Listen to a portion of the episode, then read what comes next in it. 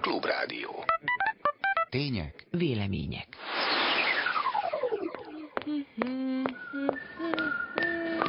Professzor Paprika.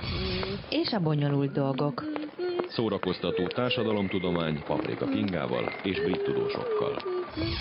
És a mai vendégünk, vagy vendégem Ádám István Pál, aki a Bristoli Egyetemen írja a doktori dolgozatát házmesterek társadalom történetéből, méghozzá nem is teljesen akármikor, hanem a két világháború között és a világháború alatt, meg egészen, egészen meddig a számonkérésig. Így van, így van, tulajdonképpen a holokauszt alatti szerepük re van kihegyezve ez a történet, de egy hosszabb időintervallumban vizsgáljuk őket, és ez adja végül is a különlegességét ennek a kutatásnak.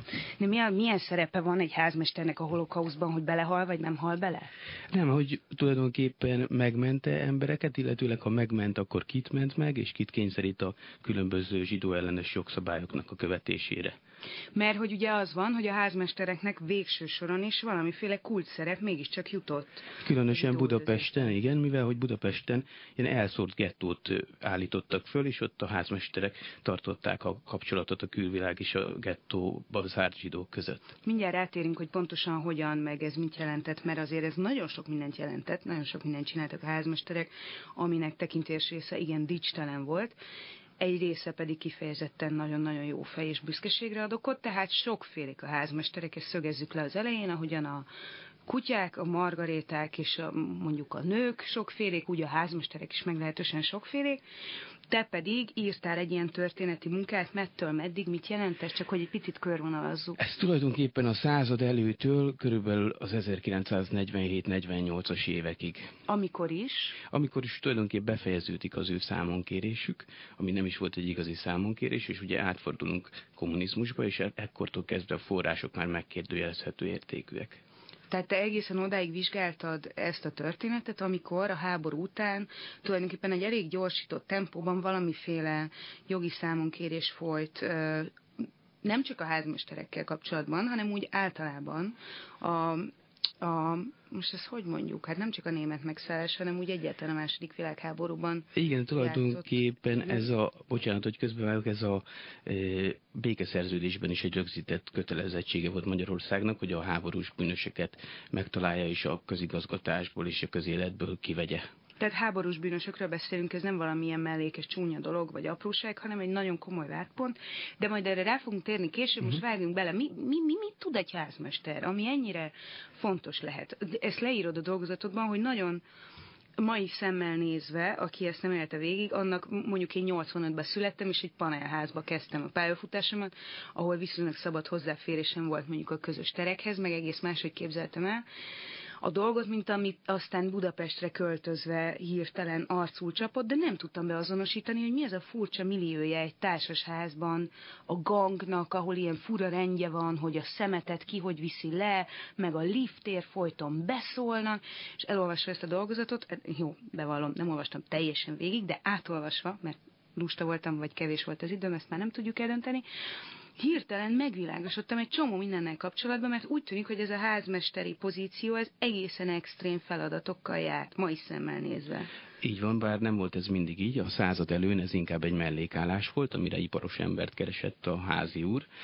Ugye a ház, ház tulajdonosi mi volt, az egy befektetés volt, tehát így szereztél pénzt, hogy felépítettél egy társasházat, vagy vettél magadnak, és ott kiadtad a lakásokat a lakóknak, és tulajdonképpen a házmester tisztán tartotta ezt a lakást, ez, ezt a házat, illetőleg felügyelte a lakókra, és tartotta a kapcsolatot, például beszette a pénzt a lakóktól, tehát a házi úr, így van, a házi úr nem feltétlen kommunikált a lakókkal, ugyanakkor például vezetnie kellett egy úgynevezett lakók nyilvántartási könyvét is, ami az administratív feladatokat jelenti, és ebben például benne volt mindenféle személyes információ, tehát a házmester gyakorlatilag akart, nem akart, mindent tudott a lakókról, és tehát akkor... mondjuk azt is számon tartotta, hogy ki aludt nálad. E, így van. Tehát, Ami és... egy elég komoly. És... nem tudom, én kicsit ideges lennék, hogyha valaki felirogatná, hogy melyik testvérem hányszor jött át, és ez, azok még csak a testvéreim. Ez így van. És ráadásul a házmester erre rá volt kényszerítve, ugyanis, hogyha a hatóság talált volna valakit a házban, aki nem volt benne a lakók nyilvántartási könyvében, akkor bizony őt bírságolták volna meg, de nagyon súlyosan.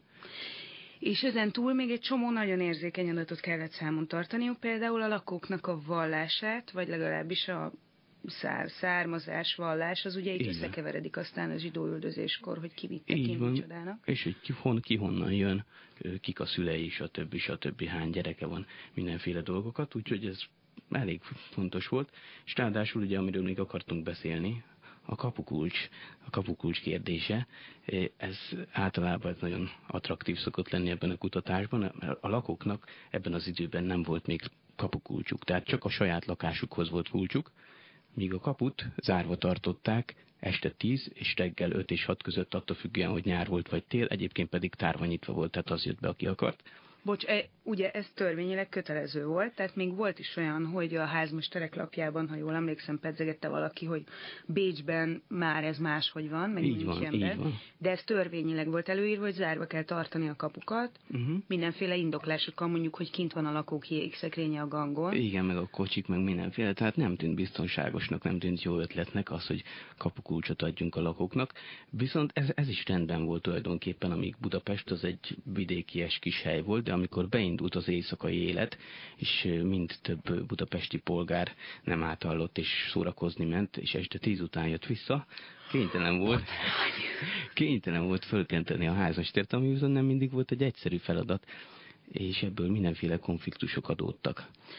Itt azért jegyezzük meg, csak hogy egy kicsit elhelyezzük ezt a problémát, hogy Budapest iszonyatosan nagyot nőtt már az első világháború előtt is, és aztán a két világháború között Így több van. mint duplájára. Így van. Nőtt, amikor millió fölötti lakosság számot ért el És te- pillanatok alatt. És tegyük hozzá azt is, hogy a lakbérek egy bizonyos ponton Budapesten voltak Európában a legmagasabbak, tehát nem volt igazából könnyű, hogy valaki megérkezik Budapestre és megengedjen magának egy lakást, ezért is volt fontos a házmesteri pozíció, mert ez szintén törvény által előírtan egy ingyenes lakás használattal járt, amit a házi úr biztosított a házmester rendelkezésére. Tehát tulajdonképpen ez egy urbanizációs első lépés volt, megérkezel vidékről, és akkor házmesteri pozíciót kapsz is. Ha már kapsz, az már egy komoly lehetőség megtapadni a városban, ami egyébként most sem könnyű, és tulajdonképpen, ha úgy veszük, ha megvizsgáljuk a, a modern Budapestnek a történetét, vagy hát modern, csak a modern korban volt Budapest, na mindegy, szóval Budapest, mint egy egész, mint az Egyesített Budapest történetét, az lakhatási válságoknak egy ilyen folyamatosan fenntartható, vagy folyamatosan fennforgó története, mert hogy mindig kevés volt a lakás, vagy nehéz volt hozzáférni, most például nem kevés a lakás, hanem nem engednek bele embereket. Mondjuk az önkormányzati lakásállomás, a lakásállománynak egy tekintélyes része áll most is üresen, erre a város mindenki mozgalom rendszeresen fel is hívja a figyelmet, és majd velük is fogok itt beszélgetni, de most térjünk vissza ez a témához. Ugye arról van szó, hogy nagyon magasak voltak a bérleti díjak, és ezért komoly feszültség volt például a lakók és a háztulajdonos között, de a lakók és a háztulajdonos, aki ugye a házi úr, ö, nem nagyon találkoztak, hanem közöttük volt egy ilyen köztes felület, mint kvázi, mint egy ügyfélszolgálatos, aki szegény semmiről nem tehet, de képviselnie kell a lakók felé mondjuk az emelkedett bérleti díjakat, ez volt a házmester. Így van, ő tulajdonképpen tompította a feszültséget itt a két fél között, és nagyon érdekes, hogy mivel a házi úr biztosította a lakást ingyenesen a, házmesternek, ő viszont nem nagyon biztosította a fizetését. Tehát tulajdonképpen a lakók fizettek 2%-ot negyed évente, ez volt az úgyne- úgynevezett házmesterpénz, plusz voltak ezek az borra való jellegű hozzájárulások is, mint például a kapupénz. Most visszajutottunk a kapunyításhoz, tehát Igen. beszéljünk egy kicsit a kapunyításról, ez nagyon izgalmas. Igen, ez az egyik legizgalmasabb történet ebben. Tehát tulajdonképpen onnantól kezdve, hogy tíz után jöttél meg, föl kellett, hogy ébrezd a házmestert, aki utána, miután te dörömböltél, ő visszacsengetett, hogy igen, igen, igen, észrevettem, hogy te ott vagy, ki fogok érted menni, már csak pillanatok kérdése az egész. És Tehát ez a köszi vettem. igen, igen, igen, de nem ment ez konfliktusmentesen, viszont lényeg a lényeg az, hogy ezért fizetni is kellett, és a törvény az csak egy minimumot állapított meg, nem tudom én, 10 fillér, de bölcsebb volt egy picit többet adni, illetőleg a házmester részéről is okos dolog volt, hogyha tisztességesen viselkedett, mert akkor remélhetett esetleg nagyobb borravalót, és minél nagyobb volt a borravaló, nyilván annál jobban élt házmester. Idézel is egy cikkből a, a házmesterek lapjából. Házmesterek lapjából is, illetőleg... Hát bocsánat, házfelügyelők lapja. Igen amiben, a, ha jól emlékszem, most nem tudom a jegyzeteim közt, de nem is fogom kikeresni, mert Igen. ez egy rádióműsor. Szóval, hogy a házfelügyelők lapjának a főszerkesztője például egészen különlegesen ledorongoló stílusban írja meg a házmestereknek, hogy nem képzelik, hogy ének évadján úgy nyitják ki a kaput, hogy még csak nem is köszönnek, csak ott állnak félig álomban. Hát tessék megadni a tiszteletet a lakóknak, és tessék velük polgári módon viselkedni. Azért ennek van egy jelentősége. Így van, és magának a házfelügyelők lapjának is volt jelentősége, mert ez egy nevelő eszköz volt. Tulajdonképp ugye megérkeznek ezek a házmesterek a legtöbb esetben vidékről, és meg kellett nekik mutatni, hogy mégiscsak hogyan kell viselkedni a fővárosban. De beszélhetünk esetleg, én is idéztem még Gábor Andort is. Gábor Andornak van egy Pesti Sirámok című könyve, ahol nagyszerűen leírja, hogy micsoda konfliktusok alakultak ki egy ilyen bérházban, és különösen a házmester tevékenysége körül. Gábor Andor szemszögéből ez nem is egy borra való volt, hanem egy váltságdíj, amit a házmesternek fizetett, amit hogyha nem fizetett meg neki, akkor sokkal csúnyában bánt fel a házmester, és kimondottan eh, bárdolatlanul közelített hozzá. Tehát ilyen értelemben nem egy jó szolgáltatást honorált a, a hanem megvásárolt egy éppen fogyasztató szolgáltatást. Igen, de ennek a másik oldala meg, hogyha azt nézzük, az az, hogy a házmestereknek volt egy 24 órás munkanapja, mert reggel ötkor kezdték összegyűjteni a lakóktól a szemetet. Ez nekem például most elképzelhetetlen, hogy valaki összegyűjti a szemetemet, nyilván azért, mert csóró vagyok, úgyhogy velem ez sose történt meg, hogy valaki összegyűjti a szemetemet, hirtelen megmagyarázta azt a Szent István Park környéki történetet, amit egy barátom mesélt, aki ott lakott, és hogy a földszinten lakó, és ez is nagyon fontos, mert hogy azok, mint utóbb megtudtam, az egykori házmester lakások voltak, viszonylag sötét, picik a lakások, a földszinten lakó két idős és emiatt folyton otthon tartózkodó lakó, az akárhányszor valaki a házból levitte a szemetet, amikor az illető elment fel vagy le vagy akárhova, akkor kiszaladtak a lakásból, kivették a szemetet, és újságpapírokat rendezgettek alá, meg fölé, meg köré, állítólag amiatt, hogy úgy kevésbé büdös. Ami nem igaz, vagy hát így a gyakorlatban nem bizonyosodott be, viszont úgy tűnik, hogy, vagy nekem így utólag bevillant, hogy ez talán valamiféle ilyen jóval korábbról hozott magatartás, mint ahogy tudni illik valakinek felelőssége azzal a szeméttel valamit csinálni, nem beszélve arról, hogy egyébként a, szemet, a szemét az egy komoly, bizalmas információ forrás.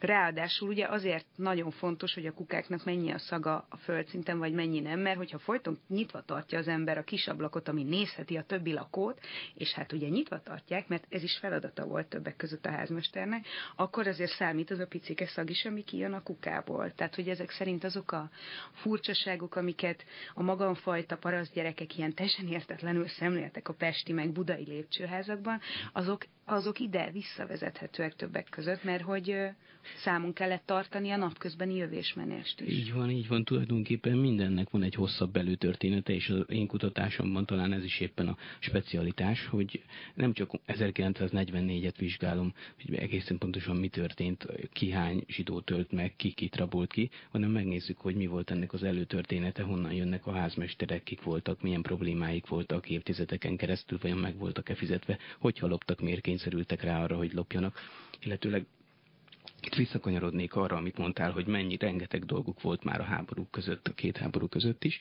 és éppen ezért nem egy emberes feladat volt ez a házmesterkedés, hanem egy egész család kellett ahhoz, hogy minden tisztességesen el tudjanak látni. Beszéltem például, beszéltem például egy házmester gyerekkel, egy házmesternek a leszármazottjával, aki elmondta, hogy a feleség volt, aki intézte az adminisztrációt, míg a férj volt az, aki a kaponyítással foglalkozott. Ez gyakorlatban annyit jelentett, hogy ő tulajdonképpen utcai ruhában aludt, hogy elég gyorsan oda tudjon érni a kapuhoz, és ki tudja nyitni időbe. A gyerekek a liftben segítettek, a lift az egyébként is egy biznisz lehetőség volt. Ott is lift pénzt kellett fizetni, és a házmester tulajdonképpen a költségeit is állta a lift működtetés működésének. Na, én ebből értettem meg, hogy az első budapesti lakóhelyemen az Asbót utcában, ami egészen a Deák térhez közeli 7. kerületi utca, valamiért folyamatosan húzakodtak velem a lakók a liften. Például, hogy amikor költözöm, akkor ne rakjam be a dobozaimat a liftbe, ami, tehát így ketten költöztettünk engem a metró segítségével, mert nem volt pénzem taxira mert borzasztóan csóró voltam, és és ugyan a lift nem indul el, hogyha túl van terhelve, de valami iszonyatos húzamon átvágtak a lift körül, és hirtelen ez megmagyarázza, hogy akkor valakinek ez a fejében volt, hogy az az ő személyes kára lesz, hogyha, hogyha a lifttel akármicsoda van, tehát a liftet nem szabad használni. Vagy ilyen babonasszerűen emberek lefelé nem szállnak be a liftbe, akkor se, amikor épp nem tudom mi van. Ezek hirtelen így megvilágítják, mert hogy a lift például pénzbe, kerül annak, pénzbe került annak, aki használta, sőt, kötelező volt pénzt kérni érte, és azt is leírod, hogy ráadásul olyan házakban, ahol volt lift, mert ugye nem mindenütt volt lift, olyan ember kaphatta meg a házmesteri pozíciót, aki maga és legalább két családtagja elvégezték a liftkezelői tanfolyamot. Ez így van, de a történetnek mégis a lényege az, hogy a házmestereket, mint lakó pénzelnet kellett újra és újra, és ennek meg lesz a maga jelentősége a világháború alatt is, mivel hogy a háborúba fordulván a házmesterek újabb és újabb feladatokat kapnak. Ők ö, például a légoltalmi pincét is felügyelik és tisztán tartják, de ők osztják szét az, az étkezési élelmiszerjegyeket is, és egyre, egyre fontosabbak lesznek. Ők rakják ki sárga csillagot. Így van, így van a háznak a, a homlokzatára. És egy idő után, különösen 44-ben, ugye, amikor megérkezünk a német megszálláshoz és a gettósítás periódusába, a, végül is elkezdenek ugye ők is részt venni az embermentésben, nyilvánvalóan nekik vannak tapasztalataik a hatóságokkal, hogy kell kihez, hogy kell viszonyulni, kitől, hogyan lehet információt szerezni, és nyilván az embermentés esetében is ugye felmerül, hogy ki milyen módon tudja honorálni a kapott szívességet. Igen, azt azért tegyük hozzá, hogy nyilván voltak is, tudunk is ilyen házmesterekről, akik puszta jó indulatból, vagy baloldali politikai meggyőződésből, vagy emberségből mentettek másokat, és voltak olyanok is, akik meg feljelentgettek, akár passzióból, akár szerzésvágyból, és ilyen sokan voltak, de olyanok is voltak, akik nem feltétlenül rossz indulatúan vagy rossz hiszeműen, de hát tulajdonképpen mérlegelték, hogy kitéri meg jobban megmenteni. Ez, Ez így jelent. van. De a történetnek a másik oldala az az, hogy nekem, mint megmentetnek, nekem is társadalomi kötelezettségem az, hogy honoráljam a házmesternek az ő szolgáltatását. Tehát nem feltétlen kell ezt megvesztegetésnek fölfogni, hogyha én, miután engem megmentettek, adok neki egy értékesebb bundát. Hát igen, meg mondjuk azt is mérlegelhetjük, hogy a házmester, hogyha megment egy zsidót az összegyűjtetéstől és elvitetéstől, de szépen mondtam ezt, na mindegy, hagyjuk. Szóval, hogy a, tulajdonképpen a haláltól megment komplet családokat, vagy egy-egy embert, akkor ő azzal nagyon-nagyon komoly kockázatot, sok törődöttséget, sok veszélyt és sok munkát vállal. Tehát tulajdonképpen, ha azt veszük, adunk neki egy bundát, akkor nyilván nem a ékszerkészletéhez járultam ezzel hozzá, vagy ahhoz, hogy urizálhasson, hanem hogy mondjuk életben tudjon maradni és vehessen ennivalót a gyerekeinek. De ennek a fordítottja is igaz ám, szóval, hogy azért történt olyan is, például a csillagos házak kijelölésénél, ahogy ezt leírod, hú, most el kéne mondani, hogy mik a csillagos házak. Elmond, elmeséled? Mert azért ez kicsit bonyolult.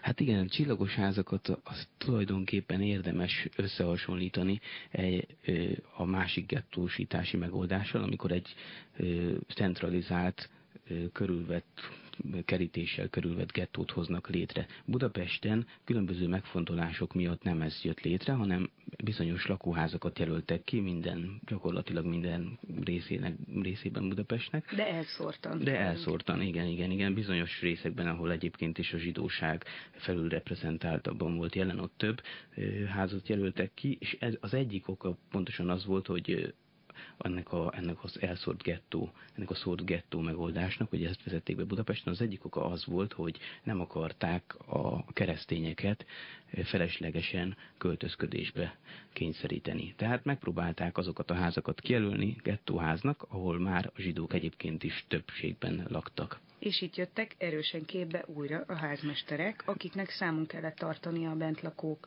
felekezeti ilyen-olyan hovatartozását. És adatokat kellett szolgáltatni a fővárosi hivatalnak, polgármesteri hivatalnak, amely döntött a különböző házaknak a kijelöléséről. És itt például a házmesterek oda is vissza is többször előfordult, hogy befolyásolták, hogy egy adott ház csillagos ház legyen vagy sem. Ennek olyan szempontból is volt jelentősége, hogy mondjuk a számára szimpatikus zsidó családnak ki kell -e költözni, vagy nem, vagy a számára kevésbé szimpatikus zsidó családnak ki kell -e költözni, vagy nem. Tehát leírsz eseteket, akik, akik meghamisították az adatokat. Így van, ezeket az adatokat remekül lehetett manipulálni, be lehetett például írni a vidékről érkezett testvért, és már is egy keresztény lakóval több volt, vagy például, hogyha egy vegyes házasságról volt szó, akkor el kellett dönteni, hogy most a keresztény feleséget, vagy a zsidó származású férjet írjuk be, mint főbérlőt. Mert amely házban a lakók többsége zsidó volt, abból csillagos ház lett, és fordítva, ahol többen voltak a keresztények. Így van, az esetek többségében így volt. Volt egy pár egyéb körülmény is, de ez volt a legfontosabb körülmény, ez így van. Itt akkor számomra szintén megvilágosodás volt, az az érthetetlen dolog, hogy azok az emberek, akik albérletben élnek, mint ahogy jó magam is szinte mindig, mert nem vagyok annyira szerencsés, hogy legyen saját tulajdonú lakásom, bár arról, hogy kell-e saját tulajdonú lakás, arról majd fogunk itt beszélni a város mindenki aktivistáival és szociálpolitikusokkal, később egy másik adásban. De hogy miért hívják az albérlők a lakás tulajdonosát főbérlőnek, amit én sose értettem, hát az a tulaj. És ebb, hirtelen ezt a dolgozatot olvasva megvilágosodtam, hogy ez egy régi kifejezés, mert hogy, hogy a tulajdonos az a ház tulajdonos, ebben az esetben, amit te elmondasz, hogy van neki egy komplet háza, és abból él, hogy Így kiadja van, a lakásokat, és a főbérlő pedig? Főbérlő, aki a háztulajdonostól az egész lakást bérli, általában egy éve, éves szinten megjelölt lakbérben, és ő még kiad szobákat albérlőknek, illetve vannak az úgynevezett ágyra járók is, akik csak egy ágyat engedhetnek meg maguknak. És általában egy budapesti bérház az ugye emeletekben tagozódott, tehát legalul lakott a házmester, esetleg ott, voltak még boltok vagy egyéb bérlők. Az első emeleten az esetek többségében a ház tulajdonos, és hogy mentél egyre följebb, egyre szegényebbek laktak, és az ötödik vagy a legutolsó emeleten már csak a segédházfelügyelő lakott, és valaki egy egyszobás kis lakásban, míg minél lejjebb lévő emeletekről beszélünk, annál nagyobb volt a lakás, és annál magasabb volt az éves lakbére is. Itt a belső udvaros, gangos, tipikus budapesti házakról beszélünk, amik nagyon gyors tempóban egy rövid időszakban épültek, és azt is írott, hogy a korban ez egy kifejezetten olcsó építkezési formának számított. Viszont a hátulütője volt a dolognak, hogy a szegények és a gazdagok azok ráláttak egymásra, tehát nem szeparálódtak el a különböző társadalmi rétegek, és ebből szintén adottak bizonyos konfliktusok. Hát, hogy ez jó volt vagy nem volt jó, ezt nem tudjuk hirtelen eldönteni, hogy integráció, szegregáció, együtt élni, külön élni, minden esetre sok feszültség adódott belőle, és az akkori hatalom nem különösebben igyekezett, hogy ezeket enyhítse, de erre még vissza visszatérünk egy rövid szünet után. www.clubradio.hu Hallgasson bele! Klubrádió. Tények. Vélemények.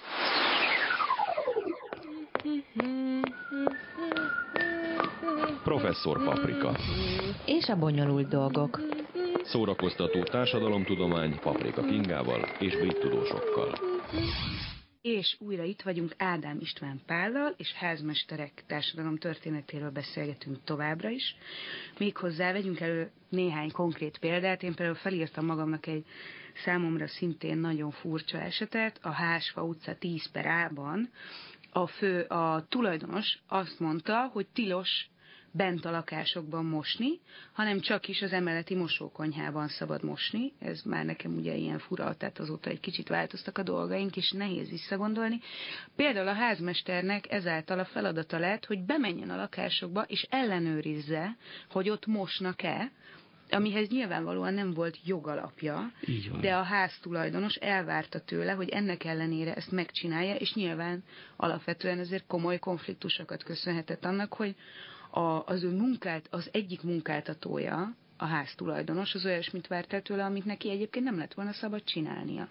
Így van, tulajdonképpen ennek a néhány évtizednek, amit mi átnéztünk a házmesterek történetéből, ez az egyik tanulsága, hogy a házmesterek mindig tulajdonképpen több feladatot kapnak, mint amit épészel el tudnának látni. Tehát ő neki valóban ez egy házi rend volt, amit megtaláltunk a fővárosi levéltárban, és itt egyértelművé vált, hogy olyan kötelezettségeket írt elő a házmesternek és a lakóknak a háztulajdonos, amit tulajdonképpen a házmester nem tudott leellenőrizni, mert a ház tulajdonképpen a, a lakó nem volt köteles beengedni a, a házmestert a lakásába. Tehát innentől kezdve meg tudjuk érteni azt, hogy a házmesterek évtizedeken keresztül hatalomra vágynak, és ezt a hatalmat ahhoz, hogy elérjék, olyan szervezeteket hoznak létre, amelyek képviselni tudják az érdekeiket, érdekképviseleti szervezeteket. Tulajdonképp szakszervezeteket ebben az időben még nem lehetett alapítani, ez különböző okai voltak, például a kommun is más nyalánkságok Budapest történetében. Tehát a tanácsköztársaság. Tanácsköztársaság, így van. De... Mindes, Bocs, ezt, ezt egyébként említed is. Ö, tulajdonképpen a horti rendszernek az alapállítása az az antikommunizmus volt, uh-huh. illetve az antiszemitizmus, vagy hogy van ez három kifejezés, nem emlékszem pontosan, de ezt nagyon szépen írja valaki, aki te is idézel. Így van, így van, tehát az ellen, ellenforradalmiság, az antiszemitizmus, és mi volt a harmadik? Mindegy, de ez nagyon fontos, tessék megjegyezni ezt a kettőt, és kikeresni a harmadikat. Ez a házi feladat, kedves hallgatók. Na jó, ki fogjuk keresni. Szóval térjünk erre vissza. Tehát az a lényeg, hogy érdekképviseleti szervezeteket alakítottak, és ők keresték a különböző politikai elithez a, a kapcsolatot, és tulajdonképpen nagyon érdekes, hogy csak a világháború előestéjén és tulajdonképpen az 1940-es évek elején találjuk a házmestereket valójában ö, sikeres érdekérvényesítőnek, ekkor már a belügyminiszter felesége, keresztes a felesége részt vett az ő reprezentációjukban, és... Egy bájukon díjat adott át, vagy valami hasonló? Zászlóavató ünnepségeket tartottak, és mindenféle egyéb remek rendezvényeket a Vigadóban, ahol 2000-nél több házmester volt jelen, el tudjuk képzelni, milyen csodálatos lehetett. Vigadóban, azért ez egy nagy dolog, tehát hogy...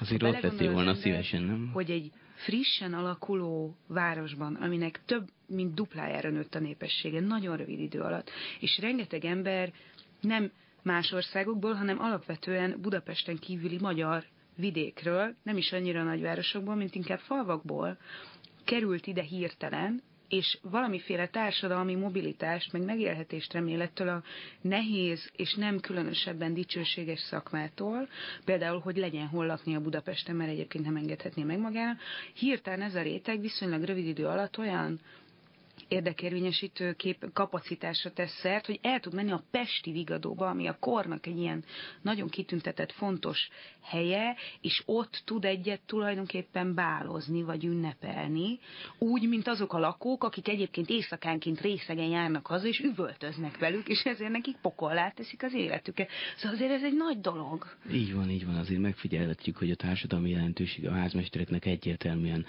meredeken növekszik a háborús évek elején, és ennek megfelelően 1942 közepén meg is tiltják, hogy zsidók legyenek házmesterek, mert hogy ez egy egyre fontosabb pozíció ekkor már azért a zsidóknak elég sok mindent nem szabad, még levegőt venni igen, de mondjuk keresztényekkel szexelni már nem.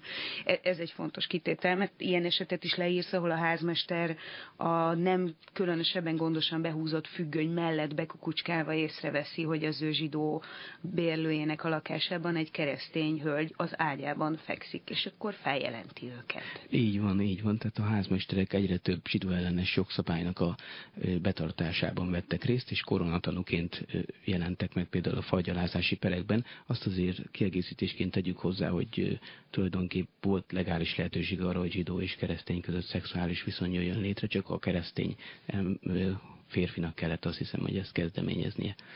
Ó, oh, tehát, tehát csak ami tiltva volt, az azt hiszem, hogy a zsidó férfiak és jó jó keresztény nők közötti szexuális viszony, tehát az is, hogy jó keresztény, az is bizonyítás tárgyát képezhette. Egy rendes katolikus lánya, hogy nálam. Vagy református. Mondják, igen. csak én katólikus családból származom, és ott így mondják, kéne már a Norbinak egy rendes katólikus lány. Ez valójában nem volt kitétel a családban, szóval ezzel csak viccelődöm. Na, de térjünk erre vissza, el akartál mesélni egy esetet, a pap eset. De nem miattam, és nem az én családomról van szó egyáltalán. De a pap ügy annyiból mégiscsak érdekes, hogy a Szent István Park egy bizonyos házában volt házmester, ez a bizonyos pap, és itt csatlakoznék az előbbi törvényi módosító, vagyis törvényhez, mely szerint 42 közepétől már nem lehetett zsidó házmester, ekkor kapta pap úr is az ő házmesteri pozícióját, és ez ebből remekül meggazdagodott, mert hogy ő élelmiszer felügyelőként is dolgozott mellékállásban, és remekül hozzá tudott férni ingyen, vagy, vagy majdnem ingyen élelmiszerekhez, amit viszont 44-ben, amikor már gettóházzá alakult a Szent István Parki ház, ő értékesített házon belül. Ez egy csillagos ház volt? Ez egy, ez egy védett ház volt. Védett a csillagos ház házak egy bizonyos körét átalakították védett házakká. A svájci svéd és egyéb követségek nunciatúra védelme alatt állottak. Tehát tulajdonképpen úgy néztek ki, mint a nagykövetségek, hogy ez ugyan itt van ebben az országban, de nem számít kvázi az ország területének, nem teljesen, de valami hasonló Bizonyos területen kívüliség érvényesült, igen, ezt a szálasi kormány abban a reményben ismerte el, hogy e, cserébe viszonossági alapon a mm, semleges államok majd elismerik Szálasit, mint legitim vezetőjét Magyarországnak. Közben egy kicsit zavarba jöttünk mindketten, mert babrálunk a műanyag palaszkjainkkal. ne ijedjenek meg, kedves hallgatók. Ez csak egy vizes palack volt. Na de térjünk vissza papékra. Szóval, hogy megürült házmesteri pozíció, mert a zsidókat kiszorították belőle, és ez az indoklása is volt egyébként ennek a rendelkezésnek, hogy a, a jó keresztény lakosságnak szüksége van ezekre a pénzkereseti lehetőségekre.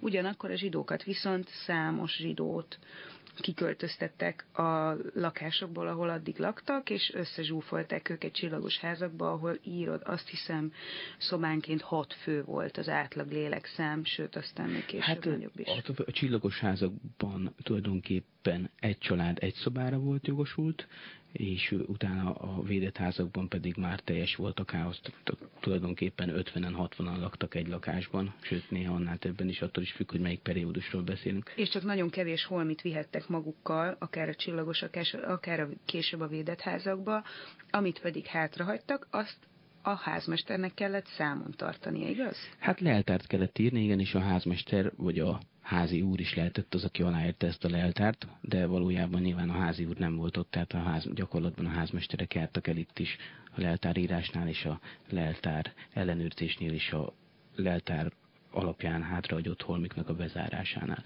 És nyilván a házmestereknek minden egyes helységhez, minden egyes lakáshoz volt kulcsuk, tehát őnekik hozzáférésük is volt ezekhez a dolgokhoz, amiből ezt azt nem minden házmester, de egy-két házmester meg is dézsmálta megfelelő időben és megfelelő helyen.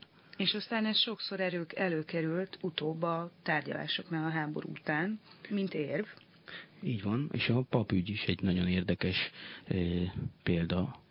Okay. Tehát a papügy e, azért volt érdekes, mert a népbíróság elé is került az ügy, de a népbíróság és a rendőrség, amely korábban a nyomozást vezette, egészen eltérő eredményekre vezetett. És tulajdonképpen az én koncepcióm itt az, hogy az volt a kérdés, hogy melyik hatóság kinek a hangját akarta meghallani. Azokét, akiket a házmester segített a túlélésben, vagy azokét, akiknek a házmester nem segített, esetleg éppen megnehezítette a túlélését.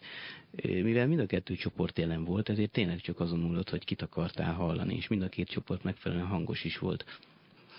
És, és azért látható, ezt te említetted, hogy, hogy a, a számonkérés az elég tendenciózus volt. Tehát, hogy kevésbé érdekelte őket, hogy mennyire volt megrázó, meg traumatikus az áldozatok számára, inkább voltak ilyen jól beazonosítható pontok, amikért jobban haragudott a bíróság, mint más dolgokért.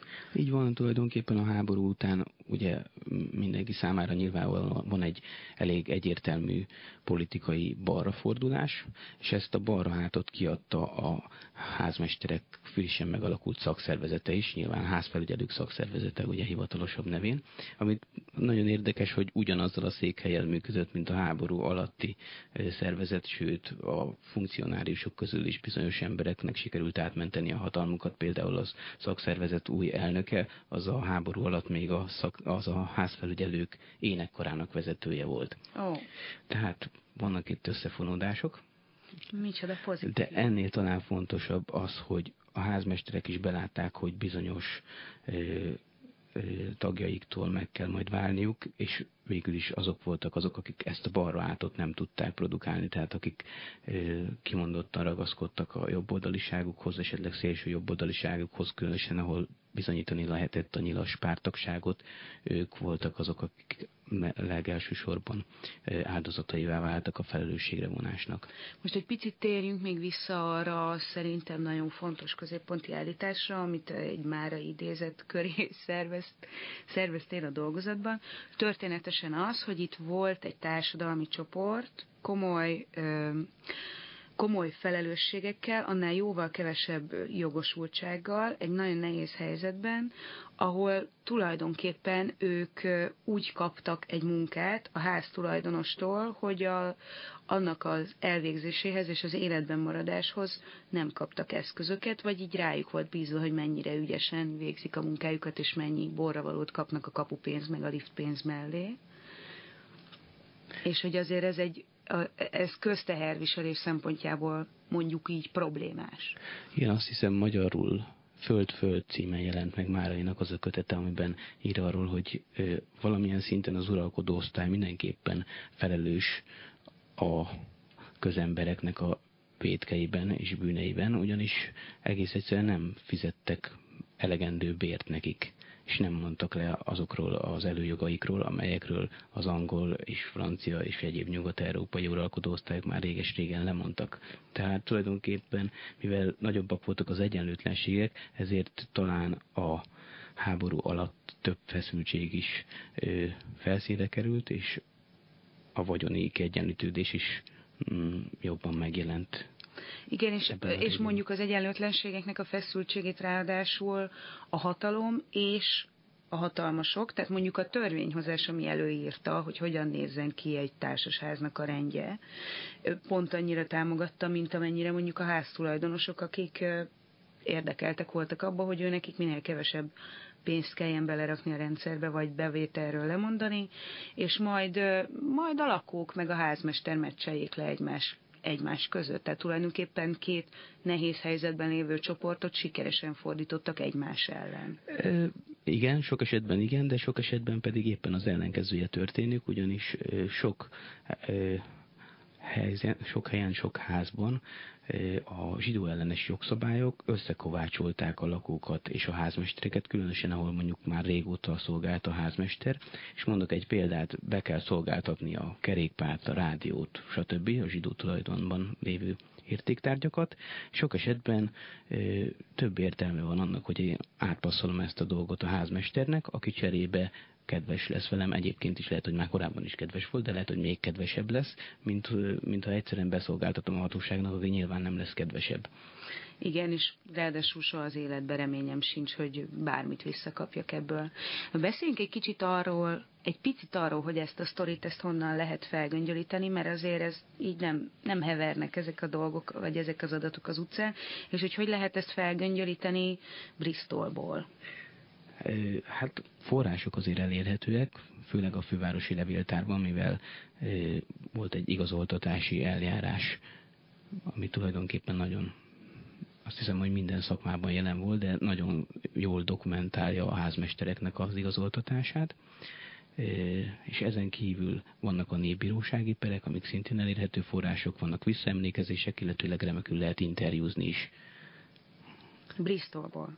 Tehát te nem itthon írtad ezt a PHD-t. Na, erről beszéljünk egy kicsit. Oké. Okay. Tehát én a Bristoli Egyetemhez tartozok. Ez elsősorban azért van, mert az én témavezetőim ott vannak. Tim Cole, aki talán a legfontosabb ebben a történetben, de Josie McLellan a másik témavezetőm is fontos. És azt hiszem, hogy Címkorról elmondhatjuk, hogy ő a budapesti holokauszt egy elismert szakértője. A másik témavezető, ő neki nincs köze igazából a holokauszt tudományokhoz, de ő az Everyday History tehát ágazatát műveli a történelemnek, így van, és ő inkább német történelemben, a homoszexualitás történetében, nudizmus történetében van otthon, de ő is rendkívül fontos tanácsokat tudott adni, sok, szem, sok esetben pontosan azért, mert kívülállt, kívülálló volt ebben a, ebben a helyzetben. Ez a mindennapok történelme, hétköznapi szociográfia, erről már az előző adásban is beszéltünk Hammer Ferenccel, ez azért tulajdonképpen egy ilyen tudományos különbség egy, egy korábbi trendhez képest, ahol a királyok és hadvezérek történetét szerették megírni a krónikások. Az egy jóval korábbi állapot, most egyszerűsítek nyilván, ne tessék felháborodni. Csak próbálok röviden és, és nagyon, nagyon egyszerűen fogalmazni. Szóval, hogy e, hirtelen elősz, előtérbe került a társadalom történetnek ez a, az egészen apró hétköznapi dolgokhoz kapcsolódó része, ami azt mondott, hogy nagy-Britanniában jóval nagyobb hangsúlyt kap, mint mondjuk nálunk.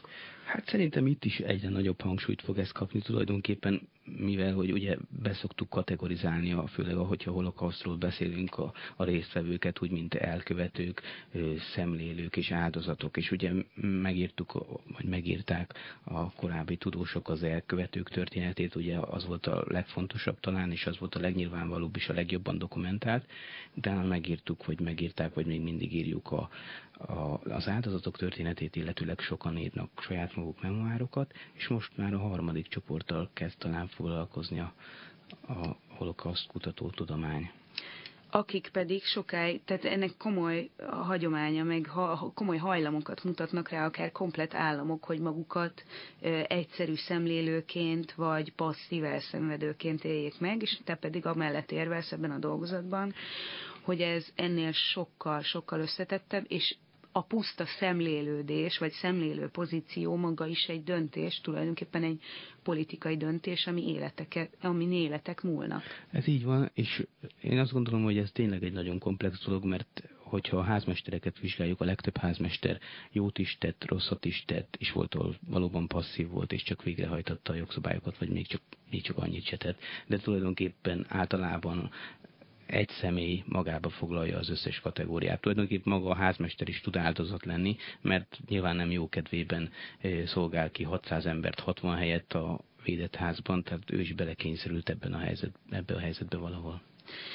És ráadásul fontos megnéznünk ezeket az egyes példákat, amik jóval összetettebbnek mutatják, vagy hogy is mondjam, szóval, hogy így valahogy jobban el tudjuk képzelni a felelősség kategóriáját, vagy az egymáshoz való viszonyt, hogyha ezeket a valóban megtörtént történeteket nézzük, és nem ezeket a tündérmeséket, ahol valaki egyszerűen csak, csak pillanatokon belül így gonosz lesz, és akkor fenekestül gonosz, motiválatlanul érthetetlen módon, hanem hirtelen érthetővé válik, hogy mondjuk hol lehetett volna, vagy hol lehetne akár egy mostani helyzeten változtatni.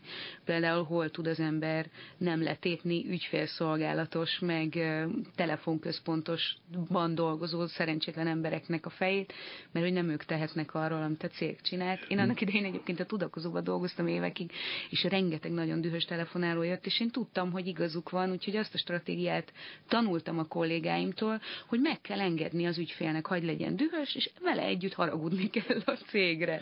Így van, ahogy az ügyfél, ugyanúgy a házmester is jön valahonnan, és törekszik valahova. Tehát, hogyha csak azt nézzük, hogy mi történt 44-ben, az egy pillanat felvétel, de talán okosabb, és több, többet tudunk tanulni abból, hogyha megnézzük, hogy hosszabb időintervallumban, hogy mi is volt itt. Ez történt most, és ez történik még nagyon sokáig. Köszönöm szépen. Én köszönöm. Ádám István Pált hallottátok, hallották a házmesterek társadalom történetéről. Jó étvágyat! Professzor Paprika. És a bonyolult dolgok. Szórakoztató társadalomtudomány Paprika Kingával és brit tudósokkal.